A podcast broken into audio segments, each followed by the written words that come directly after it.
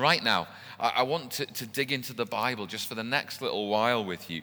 Um, in a, a sermon series that we began on our Sunday nights, just last Sunday night, as part of our furnace gathering, and we're calling it um, This Is Us. Uh, and really, that the point of this and the purpose of this time together is to give a really clear definition as to who we are as a church and why we do what we do. And I, as I looked out at you, I saw that none of you were looking at me, which is a good thing, don't worry. Um, and I, I imagine that means you're all avidly looking at the screen behind me, aren't you? Yeah? Because things are magically appearing, even as I speak. Uh, don't worry, this is not some sort of a kind of strange power that I have over the screen. Um, my glamorous assistant at the back, um, not you, Mikey. Um, you are glamorous, though. And truth be told, the most glamorous person back there is Berenice. But um, Ian is, is, is, is, is doing wonderful things um, at the back to, to present this to you. We're going to be putting together some of these resources so that we can help us to understand and communicate clearly who we are as a church and what we're about. Last Sunday evening, we talked a little bit about our Pentecostal distinctive. We talked about our history and our heritage in these matters. And we talked about how it is then that we can be full of the Holy Spirit, powerfully and dynamically moving in the things of God's kingdom, breaking into this world. Now, I know you've been avidly looking at the screen, but can anybody say an amen to the things of the kingdom of God breaking into the here and now? Is anybody up for some of that? I'm absolutely sure that you are. And, um, and tonight we're going to be talking about uh, really something that is, is, is really our primary purpose as a church and our primary purpose as the individuals who make up this church. We as a church, Gateway Church Wirral, we, um, we have something of a, uh, of a, a, kind of a standard, a, a sense of who we are that we've had for a number of years now. And we represent it in the words transforming the Wirral through transformed lives. Yeah? It's a, it's a really positive statement of faith. It's a statement of belief and a statement of purpose. It's a statement of longing because we recognize our world needs changing, doesn't it? Yeah? Uh, and although we can enjoy so many aspects of our world, there's so much that doesn't reflect the goodness and the grace of God. And we say, Please come, Lord Jesus.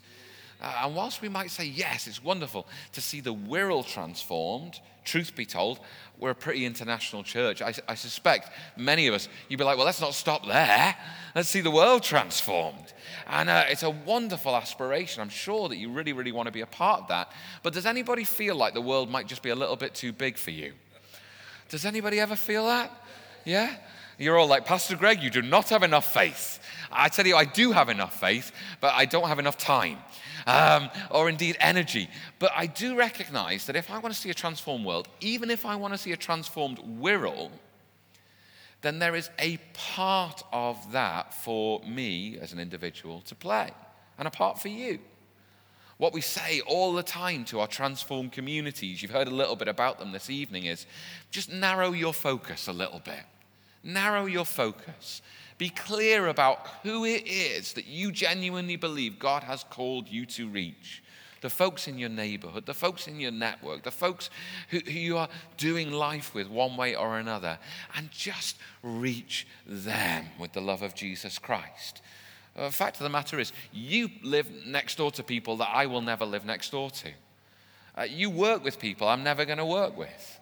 There are folks in your families that I may never meet. And uh, what we are really hoping for is that each and every one of us would grab a hold of the, the vision, the sense, the fire, the joy that we can reach somebody for Jesus. What are we reaching them for? What's the purpose? Indeed, it is. Uh, what we wanted to do is try and define what that means. What, it, what does a transformed life really mean? It sounds good in principle, but if you're like me, you'll probably think, well, that needs a little bit of definition, doesn't it? How are folks transformed? Why are folks transformed? What are people transformed into? Uh, having a beautiful aspiration raises a number of questions. That's what we want to dig into tonight because we're going to talk a lot about what it is to be disciples who make disciples. I suppose my first question for you is Do you know who you are? You're probably like, well, it's pretty late on a Sunday evening. I don't know actually who I am anymore. It's, uh, it's open to question. Um, Do you know who you are in Christ? Do you know who He's made you to be? Do you know what His work in you is causing you to become? The famous actor, um, Gregory Peck, he must be good and famous because he's called Gregory. Um, he was, um, I know you agree. You're only laughing because you agree. Uh, it was once standing a line with a friend, apparently, waiting for a table in a crowded restaurant in Los Angeles. They'd been waiting for quite a while, and, and people were taking their time. New tables weren't coming around very fast. And, and to be honest, they weren't even that close to the front of the line, the story goes. Peck's friend became impatient with the situation, a little bit with Gregory Peck, and he said to him, Why don't you just tell them who you are? To which Gregory Peck replied, with a decent bit of wisdom, I reckon, No. If you have to tell them who you are, then you aren't. There's a bit of wisdom there, isn't there? Although, uh, uh, he had a sense of who he was. He didn't want to kind of uh, go thrashing around trying to become something by uh, defining himself according to what people thought of him or so on and so forth. He was who he was, and he was content with that.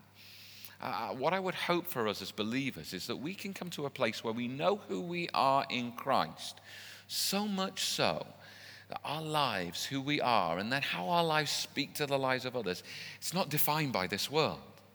It's not defined by our, our low expectations of ourselves, perhaps not defined by the, the failures or the regrets of the past, nor defined by some of the things that are, well, they're passing away in our world, but so many seem to think they're worth scrabbling for and grasping for. We need to know what it is to be a Christian what it is to be one who has been bought with the precious blood of Jesus Christ, saved by his grace for his purposes, for his glory.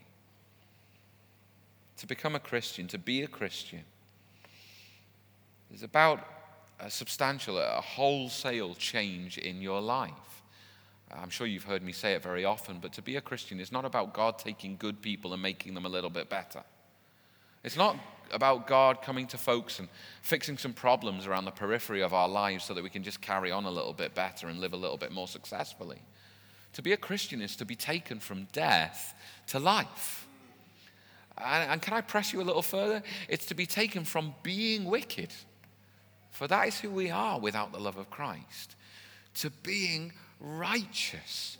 Our righteousness is not so much about what you do, but it's about how you are seen how you are seen by your God. And for him to declare you righteous, it's a relational act. For him to say that you are righteous is not simply to say, oh, yeah, you've reformed your ways, now you're doing good stuff. No, it's for him to look at you and say, yes, I see the very nature of my son, Jesus Christ, when I look at you. This is the wholesale transformation that we talk about when we talk about becoming a Christian. And we enter into these ways through the, the route of repentance. Repentance is what it is for you and for me to turn, to change, to say, No longer will I live according to my own best intentions or my own lights. No longer will I live according to my own uh, desires, my own lordship of my life. Rather, I want to surrender my life to Jesus. The Bible talks a lot about surrendering and giving up idols, uh, particularly in the Old Testament, of course. And, and for them, they, they worship things that they'd made things of wood or stone or precious metals or whatever they might be, that for them had representation of something of the natural world, of the things around them, or of their own deep seated desires. They worshiped these things. And, and God again and again came to his people in particular saying, You can't worship these things. There's only one God. Truth be told, there's something in human nature that causes us to, to act as though, what does Tim Keller say? He says, Our hearts are idol factories all the time, we take things that are good gifts, but we turn them into what are terrible gods. Over and over again, we take things such as career or, family, even hobbies, and we turn them into idols that consume our passions. They become the things that are our purpose in life, and they simply can't bear the weight. Not only that, but they, in, as we turn things into idols, they demean our God. Repentance, becoming a Christian, is about surrendering such things. It's about uh, the belief, the practice, but also the joy of declaring that Jesus Christ is Lord. Does anybody here this evening believe that Jesus Christ is Lord? I, you know, I think pretty much all of us here this evening do. But here's a more tricky question Would you say that Jesus Christ was Lord of each and every area of your life? Every single thought that you think, word that you say, feeling that you feel, action that you act, place that you go, relationship that you engage in, investment of your life. It starts to become a bit more of a challenging question, doesn't it? And you're like, Pastor Greg, don't ask me such things. This is what it is, not only to be a Christian, but to start to journey in the way of the Christian. How do we consider ourselves? Fundamentally, by putting our faith in Jesus, we are changed. Yeah? And the salvation that God works in our lives, it's wondrous. And the work of God is complete. But can I let you into a little secret that then becomes a bit of a work for you to do? Not to work on your salvation, it's complete. But to work out your salvation, the Bible says we do it with fear and trembling. We work it out, understanding it. We work it out into every facet of our lives, every part of our beings. And this is the way of the disciple. If any of us think that we don't need to engage with this way, well, we're deceiving ourselves. We really are. I don't know about you, but sometimes I like to deceive myself. Anyone else? It's why I never get on this bathroom scales. I really I want to deceive myself. I'm sure I can convince myself that things are better than they really are. But we do so with our, our religious life, our, our discipleship life all the time. Apparently, there was an old rabbi who was famous for saying, If there are only two righteous men in the world, I and my son are these two. But then he followed it up with saying, If there is only one, I am he. And he just completely binned his son. I don't know what happened there, but it doesn't seem very kind, does it? Um, it reminds me of um, two friends talking. One said, um, we're the only two honest people left in the world. And sometimes I'm not so sure about you. How we deceive ourselves, don't we, all the time? Or how about that little lad who went to his mother on one occasion and said, Mom, I'm like Goliath. I'm nine feet tall. And of course, his mum said, How on earth can you say that? And his, the little boy produced a ruler with which on a marker pen he had written nine feet on the ruler. And he said, I measured myself. Not, come on. If we measure ourselves by our own standards, if we just simply say, I'm there or I'm this, without any reference to what God wants to do in our lives, we're deceiving ourselves. We're deceiving ourselves.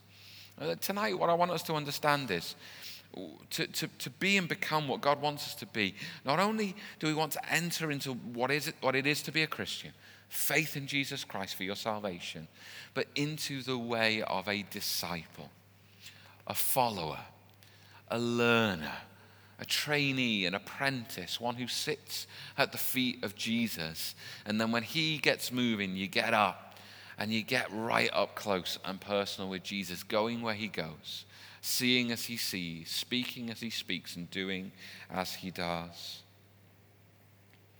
We want to remember, of course, that, that our doing as Christians, our going in the way of a disciple, is, is founded in who we are. That's why we've labored the point to understand what it is to be a Christian. The Bible tells us that apart from Jesus, knowing him, being in him, remaining in him, we can do nothing. And so this evening, I'm not suggesting to you for a moment that, that you're being invited into a way of activity that is dependent upon you. The activity and the way of the disciple is still entirely dependent upon Jesus. Not only for our example, but also for everything we need the power and the love and the equipping of, of our lives as disciples. We might remember that we talk oftentimes about what it is to be in covenant relationship with God. He's made a promise to you. He's made a promise that if you trust in Him for salvation, surrender your life to Him, receive His gracious salvation, then, then, then He's not going to break that relationship, not ever, not once. If you're with Jesus, He said to you, I'm never going to leave you nor forsake you. Even to the end of the age, He says He'll be with you, and then He's going to come again. That was a great place to say hallelujah. God is for you. Well, when we're in this relationship with God, then we get to be a part of his kingdom business. We get to, well, to, to be in the family business, really, and to allow what we do, our going in his way, to flow from who we are. This might come as a bit of a surprise to you if you've been trying to do things in your own strength. You might be a little bit shocked as to what you've started to get yourself into. You might have kind of said yes to Jesus, but then ever since, maybe you've been trying to do things on your own. And maybe you found that to be wearying, unfruitful. Of course, it's going to be that way. I read this week a, a really funny story that tickled me about um, a lady. She was age 42, and the story is set in Cleveland in the States. And apparently, um, she managed to run a marathon by accident. Did you know you could do that? she ran a marathon by accident. Her name was Georgine Johnson. And um, and the way that she ran a marathon by accident is she signed up to run a 10K run, 10 kilometers. She'd been training for that. She felt she got it in her leg. She was ready for the 10K run. She lined up, it was all starting from pretty much the same place. But accidentally, she got herself in the wrong group of runners. And so she started running, not with the 10K group, but with the folks who were going. If you don't know, a marathon is over 26 miles. Okay, so there's a bit of a significant difference here. Um, and she started running. And, um, and it, apparently, it wasn't until the four mile mark that she realized her mistake. But she kept going, bless her, finishing the race in four hours and four minutes. I think that's pretty good if you've not trained for a marathon. That's pretty astonishing, actually. But it's what she said later when she was trying to explain herself that really is, is, is quite fun, but quite meaningful. She said, this isn't the race I trained for. This isn't the race I entered. But for better or worse, this is the race I'm in. That's a really pragmatic way of just putting one foot in front of another, isn't it? Now, Christians, I think sometimes we've kind of got ourselves into this trap. We've convinced ourselves that to be a Christian, it's something that ultimately it's not. We've convinced ourselves that to be a Christian is just about doing some certain religious activities, making certain declarations, and then living our lives as ordinary. It ain't. To be a Christian, well, you've kind of got yourself into the 10K run, and then at some point along the line, it's become a bit of a shock to you that actually the way of the disciple is about repeated surrender. It's about utter and complete change. It's about seeing what God is doing in and to you become what God wants to do through you such that you might be a disciple who makes disciples. Goodness me, that sounds like a marathon. God wants you to succeed in this. And so he's made a way for you to succeed in this. I'm just going to briefly, for the next couple of moments, explain a couple of concepts for you. Doubtless, if you've been around the church for a while, you'll have heard some of these before. But this is us. We want to be disciples, people who grow in the grace of God. We want to be intentional about that, saying, God, transform my life.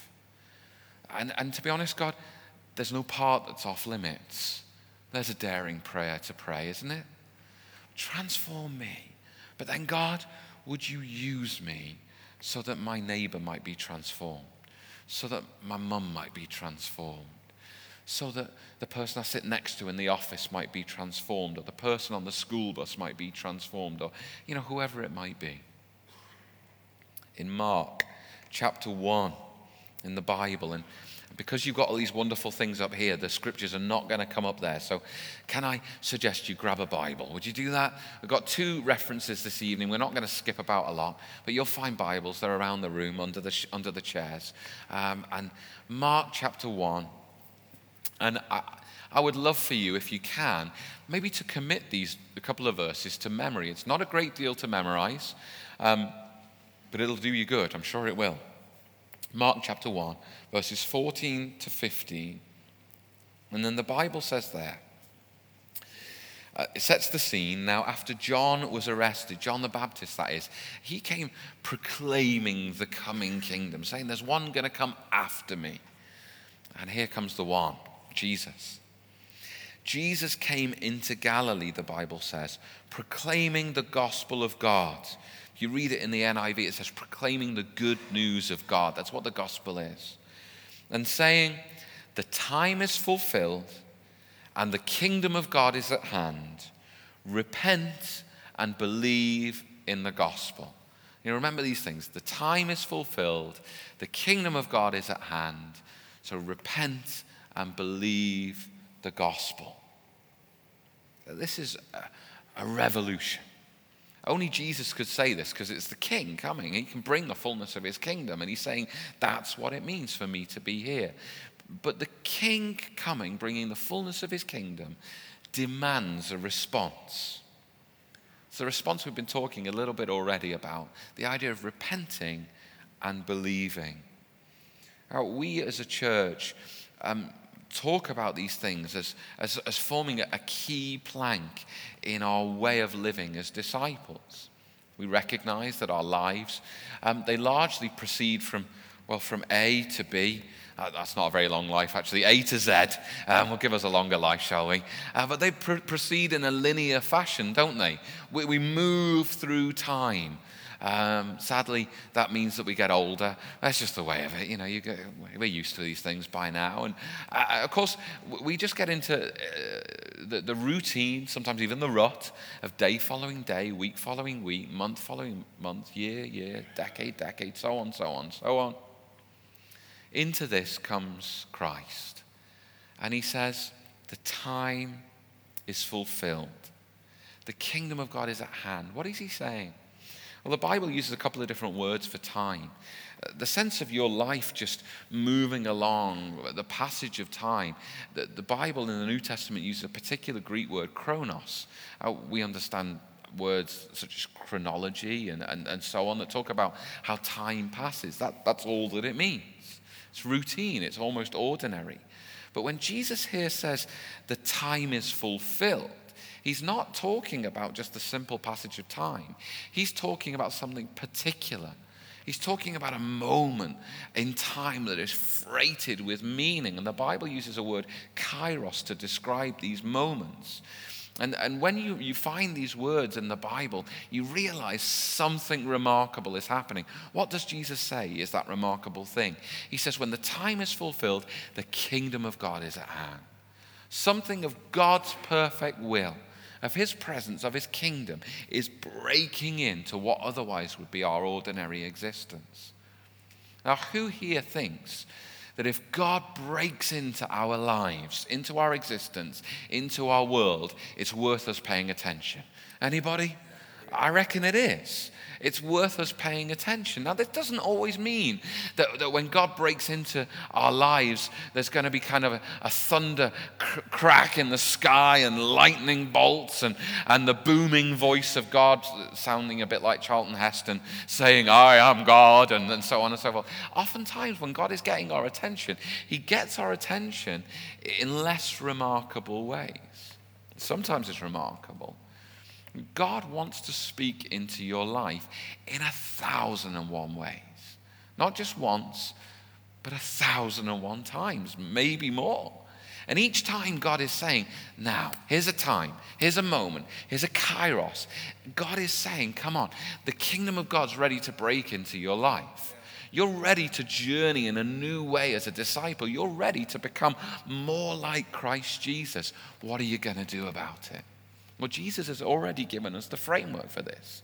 He said, if the time is now, if the kingdom of God is here, then you need to repent and believe. We need to repent, give up old ways of thinking, turn away from patterns of living, and believe.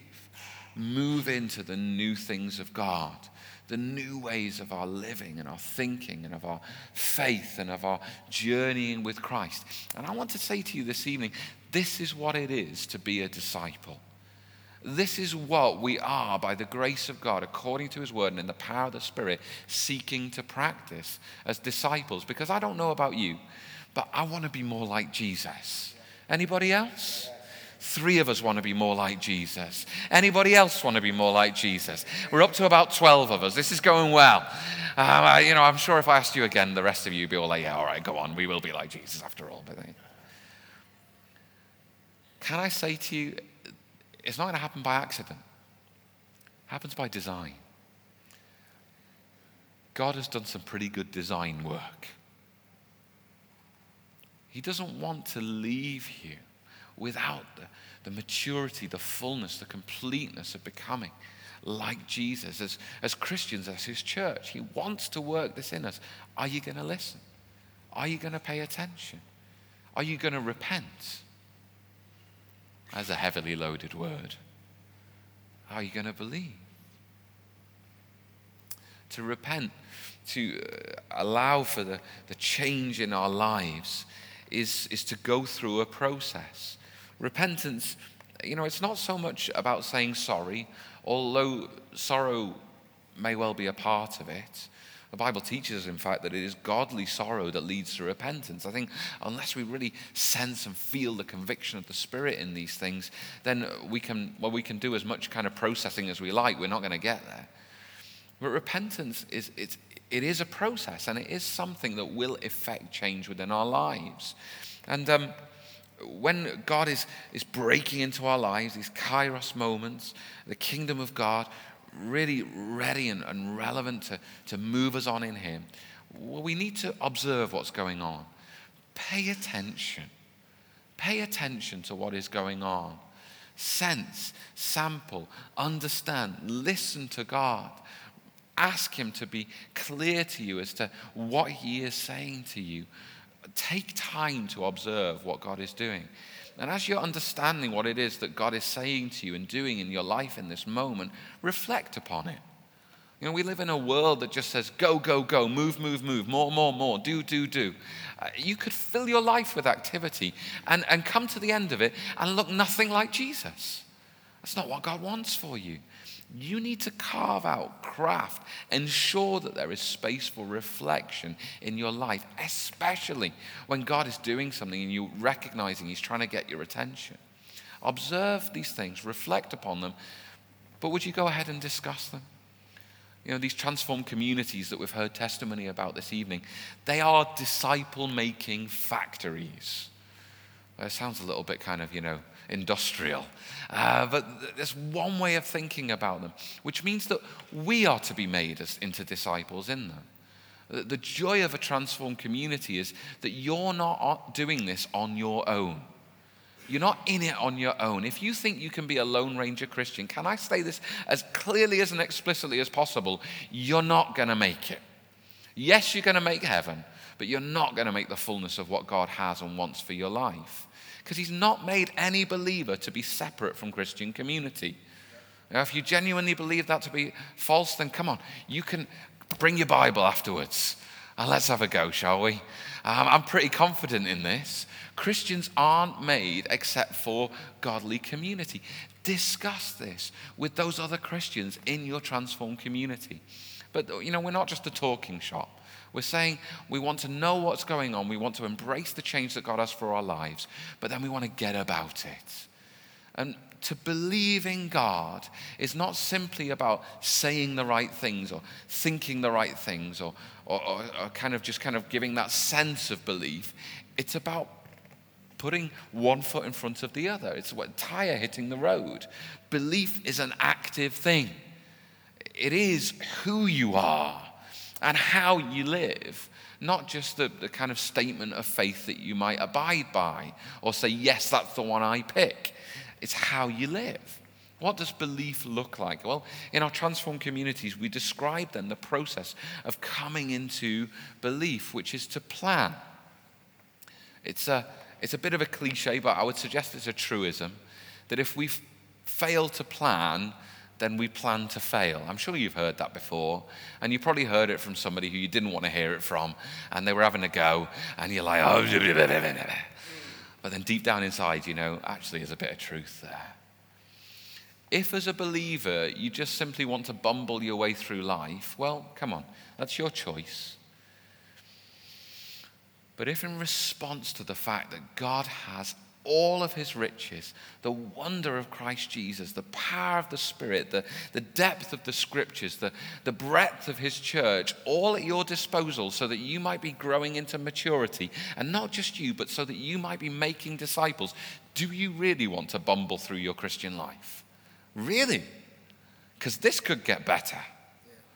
I want to ask you this evening when God grabs a hold of you, do you then plan in community, according to the word, empowered by the Spirit as to how you will live? Don't just plan it, act upon it. Put it into action. Václav Havel, the former Czech president, he said, It's not enough to, to stare up the steps, we must step up the stairs. I love that. It just kind of works so well. And English wasn't even his first language. What an incredible man. You, you've got to just get going into your plan. Otherwise, it's just so much kind of guff on paper.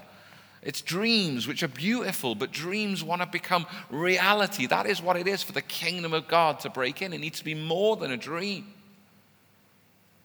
It's a sure and certain hope that we're saying, God, more of, more of, more of. Plan, act, and then account for it hold one another accountable, which doesn't mean grabbing a hold of one another and giving each other a beady eye and saying, Why haven't you done this, that, or the other? No, no, no. That's not Christian accountability.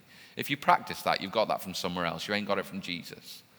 Christian accountability is giving somebody a warm hug, telling them all of the wonder of who they are in Christ Jesus, and then saying, Do you know what that means you get to do? And then the next time you meet them, you say, Did you enjoy doing what you get to do because you're a son of the living God, a daughter of the living God, because you're saved by the grace that Jesus Christ won for you on the cross, because you're full of the Spirit, because everything the Bible says about the way of the disciple is about you? Go on, would you look somebody in the eye right next to you and say, It's about you?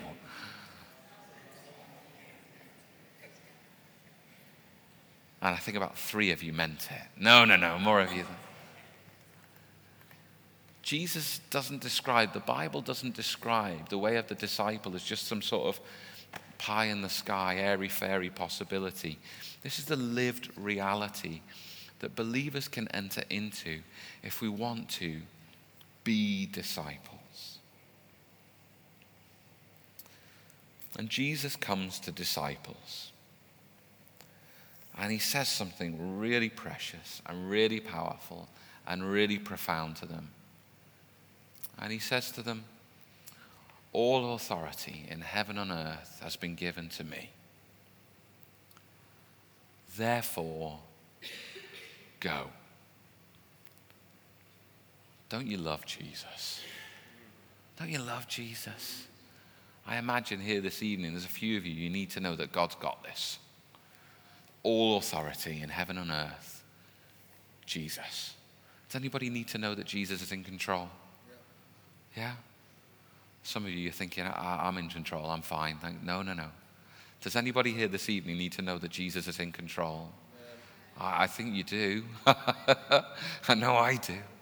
He's got this, and He is the one who grabs a hold of you wondrously, gets a hold of your life, and He says, Now because of all of this, because of this, me in you, remind yourself Christ is in us, the hope of glory. Because of this truth, this reality, we then get to go. What do we get to do? Go and impress people with how holy you are. Well, not really. go and attend as many services in the church building as you possibly can. Not really. I'm not going to put on any more. I, I, I don't want to be here. I've got other things to do go and, uh, and kind of declare amazing things about yourself. No, no, no, no. Jesus says to us something really particular, very simple, incredibly challenging. Go and make disciples of all nations. Wonderful. Of the Wirral, it's part of it of your street, of your family, of your husband, of your wife, of your friends.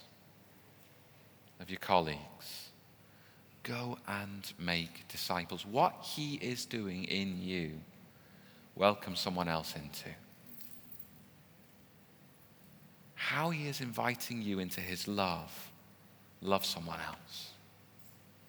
What God does to you, such that you might be transformed into the fullness of his likeness, God wants to do through you. Don't be a bottleneck. Don't be a dam. Don't be a stoppage. Go and make disciples. We get to baptize them in the name of the Father, the Son, and the Holy Spirit. I was delighted this morning. Well, by a number of things. Five people becoming Christians was pretty good. I thought it was better than that, but you're obviously used to these kinds of things. I thought it was pretty good. Uh, but then a, certain uh, young lady saying to me that they would like to be baptized. These things, they thrill me because this is, this is the way of Christ. And he says, Be baptized in the name of the Father, the Son, and the Holy Spirit. You get everything. God doesn't withhold a single thing. And what does Jesus say? Teach them. Teach them. And not just to fill their heads, but teach them so that they might obey. Walk in my ways. What does that mean? So that they then might make disciples. So that they then might make disciples. This is us.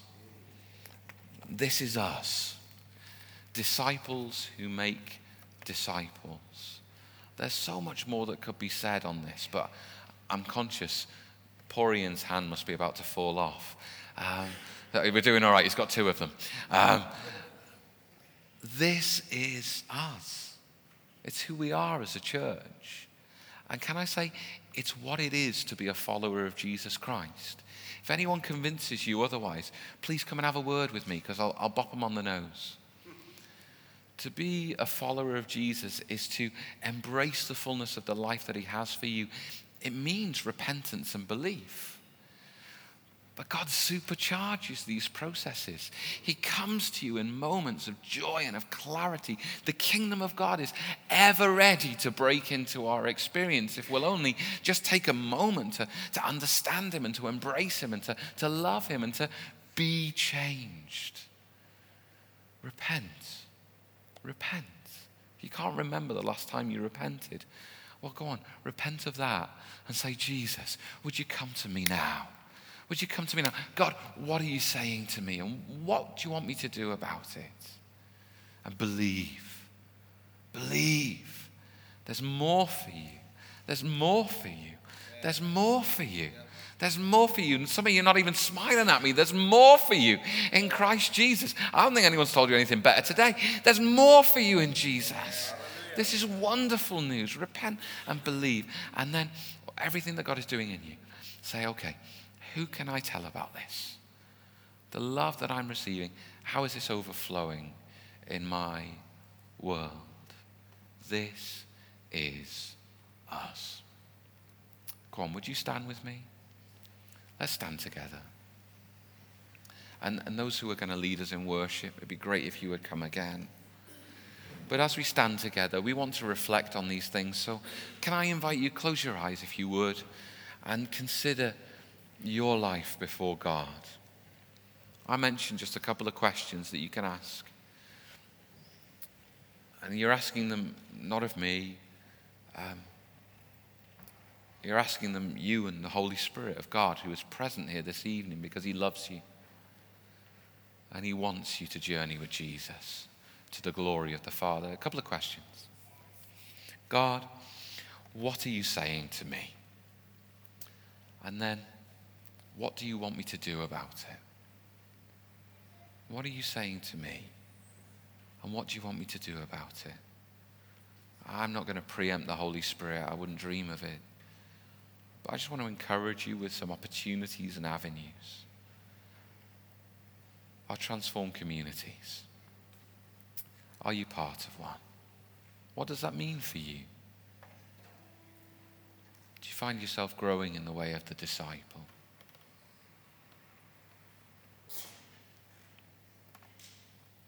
the way that you're engaging with the Word of God, reading it, your life of prayer, of talking with the one who wants to transform you. And we reflect on these things and say, God, okay, okay. What are you saying to me? What would you have me do about it?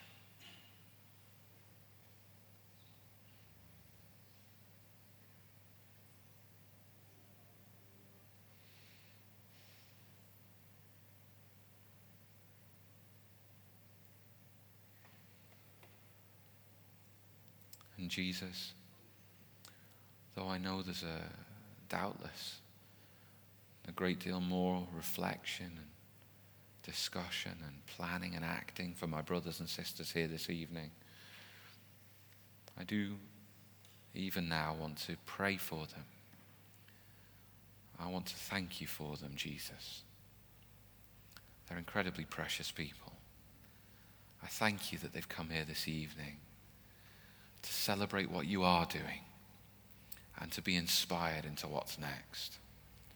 And I pray, Jesus, this evening, would you encourage them in their spirits? Or would you uplift the lowly and the weary? Strengthen the weak. Lord Jesus, would you return the wanderer to your way? Would you fill us with your spirit? And God, I pray for a clarity, not of our own wisdom, but of yours at work within our lives. God, I pray for a listening people, hearts soft and tuned to you. And I pray for a people who are humbly willing to repent as often as it takes so that we might believe anew in yet more of your kingdom. Jesus, work this in our lives, I pray. Miracles, wonder, and work this through our lives, Jesus. God, we want to be people who pray, Your kingdom come, Your will be done. And to say, Lord Jesus, let this be so in my patch of earth as it is in heaven. Lord Jesus, and not just say these prayers, but to have faith, Lord God. You will do it. You are doing it. Jesus Christ, let us be people who surrender ourselves to the way of the disciple for the glory of your great name. Amen. Amen. Can I invite you to do one thing on the back of what we've considered this evening? Would you resolve, um, you know, when you go from this place, it might not be tonight, maybe tomorrow, don't leave it too long. Say, I'm going to tell such and such a person what I'm going to do. Can you do that? Would that be okay? When in God's leadership you've got some clarity as to how you're going to act according to His word, then say, I'm going to tell somebody, okay? Um, I, I'm looking at your face, I have no sense whatsoever whether you're going to do this or not. You, you are blank, um, wondrously so. Um, would you do that?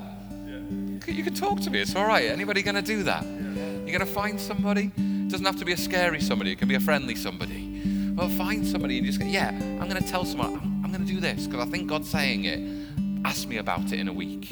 Ask me about it in a month. Is that all right? You're going to do that? Go on, say yes to me. I mean, don't say yes if you're not going to do it. That's lying. But, you know, I'm sure you are going to do it. So let's, let's just say it, okay? Wonderful. Let's praise God together. That's fantastic.